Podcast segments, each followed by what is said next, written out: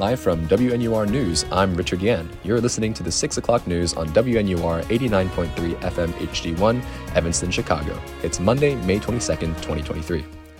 Tonight on WNUR News, how on Planet Dillo did Mayfest get rapper Offset for Dillo Day? The final installment of the Fast and Furious series is now in theaters, and Disney's latest casting controversy for the live action Lilo and Stitch. Those stories coming up tonight on WNUR News at 6. Thanks for tuning in. Dillo Day and its organizers, Mayfest, have had quite a reputation for bringing in some big name artists to perform at Northwestern over the years.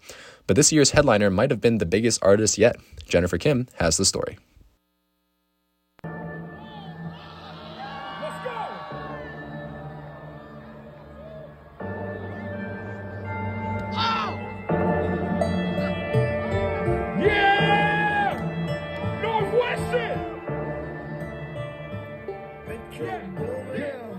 Biggest student run music festival in the United States happened at Northwestern just yesterday. This year, Mayfest Productions invited rapper Offset as the nighttime headliner for Dillo Day. David Park, a sophomore in Weinberg, is still in awe at the scale of the event. I, I think considering that Dillo's student run is really impressive because like there's just no way that many other schools get names as big as we do, like Offset, Sean Kingston, etc. Northwestern has a proven track record of inviting popular artists, including, but not limited to, Wiz Khalifa in 2013, Chance the Rapper in 2014, and Charli XCX in 2015. According to David, the headliner was what he looked forward to the most. Sean Park, a junior in McCormick, had similar opinions to share. I'm not gonna lie, I didn't know who most of them were until Offset, and then once Offset dropped, I was like, oh my god, there's no way. What was your favorite part of Dillo Day? Offset, That's it.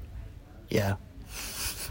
I think the crowd was very hyped this year. I think even more compared to last year because like actually like Offset got off the stage and then like he kind of stood in the middle of the crowd at some point and that kind of really hyped the crowd crowd up. So While David was more than happy with the headliner, Sean had other artists he hoped to see. Describing his choices in two words unrealistic and K pop.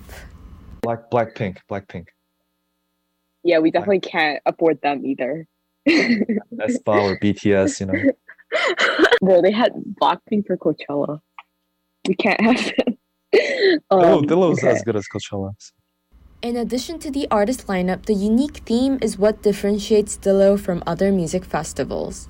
This year, the theme was Take Off from Area 51 to complete a mission on Planet Dillo.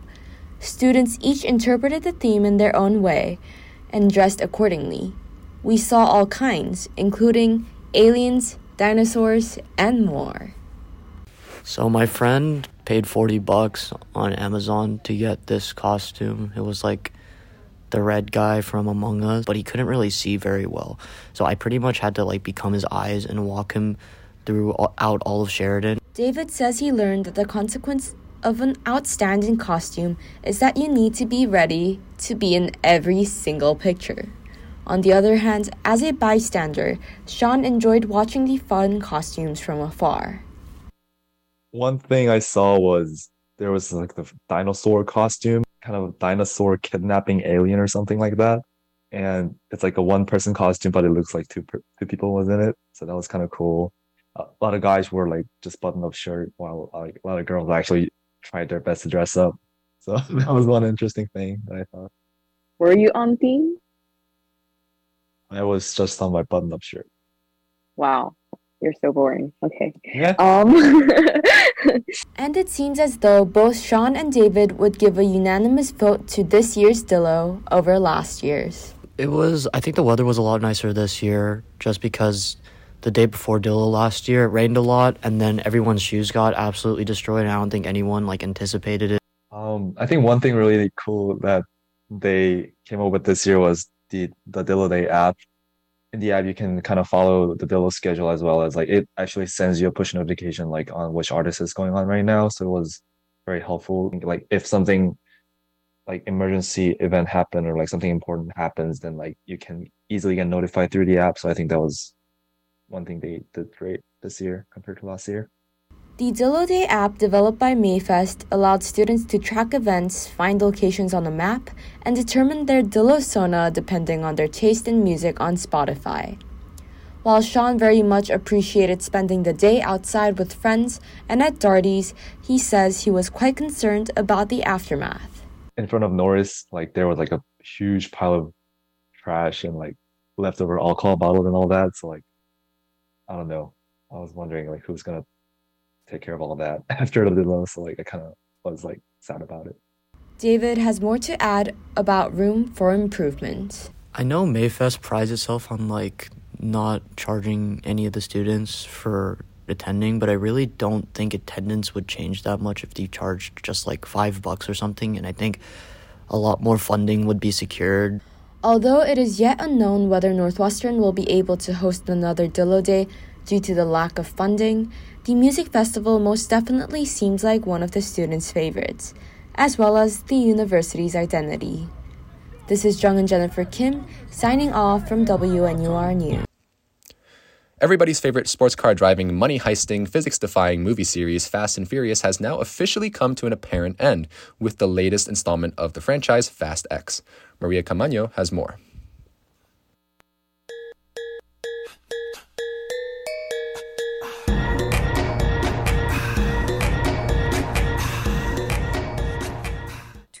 After its last installment, Fast X or Fast and Furious 10 is now in theaters. Opening on May 19th, the movie has been planned since 2014, set to be the finale of the Fast and Furious film franchise. The film is the first part of the finale, with the sequel and final film of the series set to come out in 2025. Directed by Louis Leterrier, Vin Diesel reprises his role as Dominic Toretto and was faced with his family and friends who could be their most lethal opponent, Dante Reyes, who was played by Jason Momoa. Junior Caitlin Carr Smith has been a fan of the Fast and Furious franchise since she was young and was excited for this release. I started watching it because my dad kind of watched them occasionally. And one night, my siblings and I were hanging out with him, and he showed us Fast Five, which is the fifth one in the franchise. And we thought it was really fun. And then that same year, Furious 7 came out. So we went to the theater to see that with him. And slowly I just started watching all of them. And I just kind of became obsessed with it. Weinberg Sr., Spencer Page, originally was a fan of the series because of his love for cars as a child. So, like, as a kid that was into cars, I just thought it was the coolest thing because I felt like they were kind of like the coolest car movies that weren't really about like, they weren't like, you know, like NASCAR documentaries or whatever. So I liked that a lot. There's just like a lot of fond memories there for me. Both Carr Smith and Page believe that the action stunts have become more outrageous as the films progressed. For Page, this was something that led him to stop watching the films while it is something that makes Carr Smith enjoy them further. I feel like it eventually just got like kind of outrageous and kind of stupid, um, and definitely away from like what I had come to expect from the series as a kid. Like when they're stealing nuclear submarines or doing these crazy chases, dropping cars out of airplanes, I just kind of checked out. So it wasn't really for me. So like you know, the first the first four movies I'm there, but anything after that I'm kind of half and half on. I also just enjoy watching it because it's so ridiculous. Um, and in every movie, there's something new and stupid but fun that's happening. So I was definitely expecting something that I I was expecting some kind of stunt or action sequence that I hadn't seen before. And up to this point, they'd done like everything. Like they fought a submarine, they went to space, like they've done everything. So I was expecting them to do something new. And I mean, they're they were going to have all the classic tropes, of course, like them talking about family a lot, and you know, scenes that are defying the laws of physics. So those were kind of the things I was expecting. That me and my friend wanted to go laugh at a movie we expected to be bad, and so we went and saw it on uh, opening day. It's an action movie as ridiculous as possible. Um, is kind of what I expected. So expectations were relatively low going in. Both were pleasantly surprised with this installment, however. I absolutely loved it. like, I think what's so great is the writers and the team have started to become self-aware of what these movies have become. Um, and there's a scene in this most recent movie, Fast X, where one of the government officials mentions like these guys are all criminals. They've been going since 2001. They've graduated from street racing to hijacking submarines, and they always have like barbecues And the fact that one of the characters is acknowledging like how stupid and insane this franchise is makes it even more enjoyable. There is a there's a great action sequence in this new one where a bomb is rolling through the streets of Rome. And we hadn't seen that before. So that was cool that they, you know, they're one upping themselves every time. They continue to do new stuff. And there are a lot of mentions of family and just dialogue that is so cheesy, but is really on brand. So I loved it. I had a great time. I was actually like pleasantly surprised. It was nowhere near as crazy in terms of the action and stuff as I expected it to be. It wasn't anything like super, super ridiculous. There were definitely some scenes where I was like, come on, dude, like what's going on here? But overall I was um I was pretty pretty pleasantly surprised with it. I feel like my my money was well spent for sure. These movies make billions of dollars for a reason. Um I think this weekend alone it's already made almost 400 million dollars in like 3 days. And there's a reason people love it. They love its stupidity, they love the heart of it and Carr Smith is not wrong. The film is the eighth most expensive film ever made, with a production budget of $340 million. In its opening weekend, however, it has grossed 318 million so far, becoming the seventh highest grossing film of 2023. And I think another thing that people often overlook is how diverse the franchise is. The focus is Dominic Toretto, who is, I believe, a Latinx working class person. And I don't think we see many movies with that much diversity. I mean, there's we have various ethnicities as well. We have people from Brazil, Japan, Dominican Republic. I mean, there are a lot of representations that go into it. Everyone has the capability in these movies of driving a car and blowing stuff up. And I think that's what we all deserve to watch. The films also center around the theme of family, with Dominic and his team becoming a family of their own. It's gotten to the point where it's like a joke on the internet it is at the heart of the the movies as silly and overblown as it is i mean if you get to the heart of the movie it's talking about the people that you love and that's not a bad message even if it is surrounded by explosions and car chases that technically don't make sense. Although some might find the fast and furious movies to be silly carr smith explains why the films still hold their appeal. And i'm an rtvf major right now and I mean, I think a lot of RTVF majors are really focused on these like very artsy films, but I don't think there's anything wrong with sitting down to enjoy a movie that's just pure fun, where you can turn your brain off for like two hours and just enjoy seeing some some action. For WNUR News, this was Maria Camaño.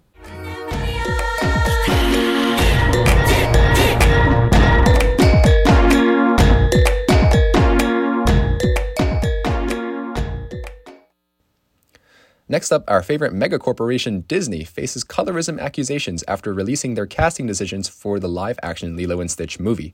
Izzy Pareja has the story.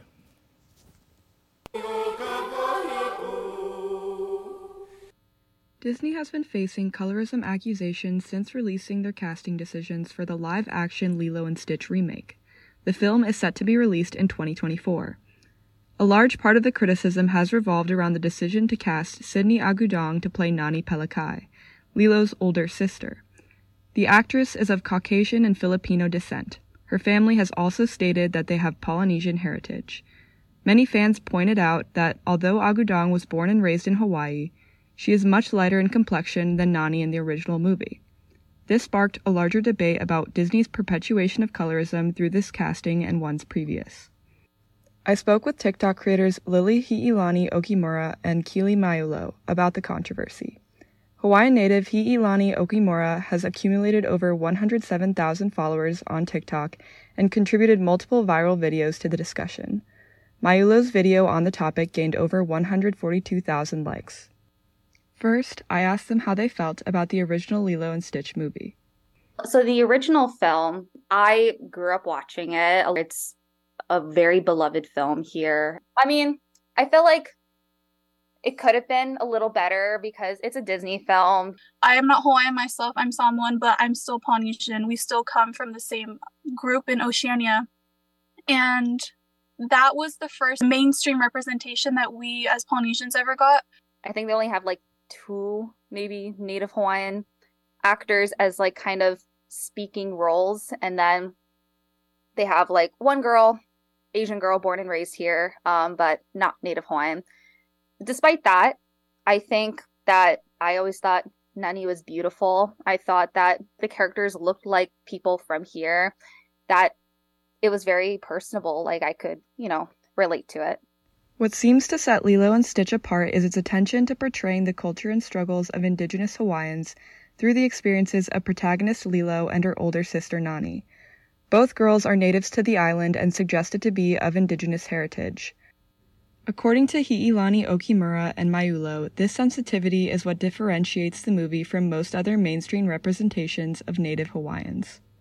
Other like films and media that represent Native Hawaiian people, most often, you know, it's people not Native Hawaiian, people not from here playing us. And it's also very inaccurate, exotifies our culture, our place heavy focus on like the tourism industry and like tourists and not actual Hawaii and not like our community and our lifestyle and also like the struggles that we face. That's the thing. When there are movies taking place in Hawaii, it's surrounded by or it's from the perspective of a white person. They have white characters.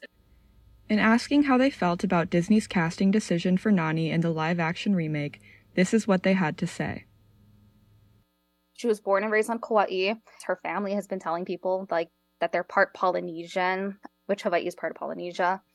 And so when I found out that she was cast, of course I thought, well, she doesn't look like Nani, but at least they casted someone who's native Hawaiian. It would have been nice to have like an opportunity for like darker skinned native Hawaiian women, more like curvier native Hawaiian women, like someone who looked like Nani to represent those those of us, you know, growing up with brown skin and wide noses and like curvier features, thinking, "Oh my god, we're so ugly." She was like our first Disney princess, even though she's not like an official Disney princess. She was like she we consider her like a Disney princess here.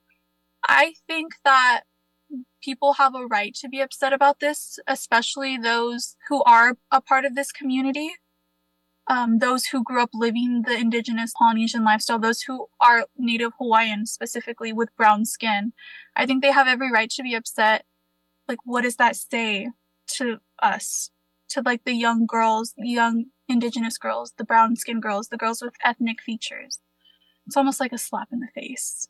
Do you think the casting affects the truth of the story in any way? She doesn't know what it's like being a dark, you know, brown skinned girl who has faced discrimination, who has been like overly like sexualized in like tourism industry because I've also worked with tourists as well and like there's that scene where Nani's like, you know, working at that fakey luau scene and it's like a lot of us go through that. Look at me. Uh, this is not working out. Uh, but Mm-mm. Yeah? Well, who wants to work at this stupid fakey luau anyway? Come on, Lilo. You know, Nani, her being dark skinned in the movie, um, it's a it's a commonality among dark skinned indigenous people to have difficulty finding jobs in the tourism industry.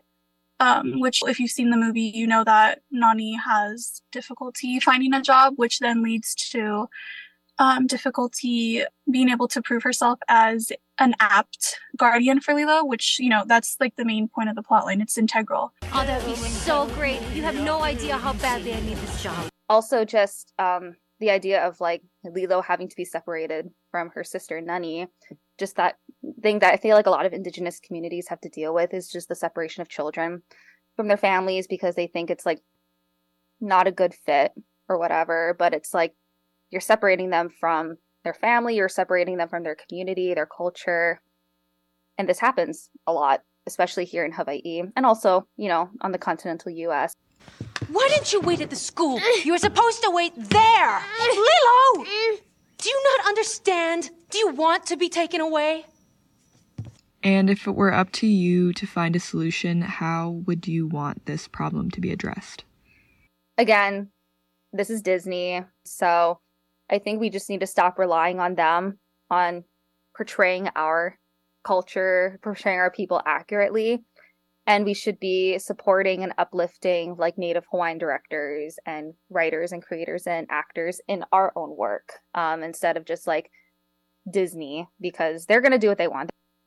Take into consideration recasting the character because there is an entire community who feels like they're not being represented properly. There's entire community that you're disregarding their feelings, their entire history, their lived experiences today. By doing this, For WNUR News, this is Izzy Pareja. Welcome back to WNUR News. It is 6:28 p.m. Central Time. Next up on this week's B list, the Cannes Film Festival, Olivia Rodrigo's second album Killers of the Flower Moon, and the NBA Conference Finals. Amelia Donhauser has the scoop. Welcome to the B List, your weekly roundup of celebrity mess and pop culture. This week, the Cannes Film Festival, Olivia Rodrigo's second album, Martin Scorsese's Killer of the Flower Moon, Asteroid City, Indiana Jones, and the NBA Conference Finals. In celebrity news, the stars were out at the 2023 Cannes Film Festival. The annual event hosted celebrities such as Gigi Hadid, Leonardo DiCaprio, and many more of Hollywood's A-listers walking the red carpet. The festival began May 16th and will run until May 27th. Highly anticipated star studded films are set to make their debut at this year's festival.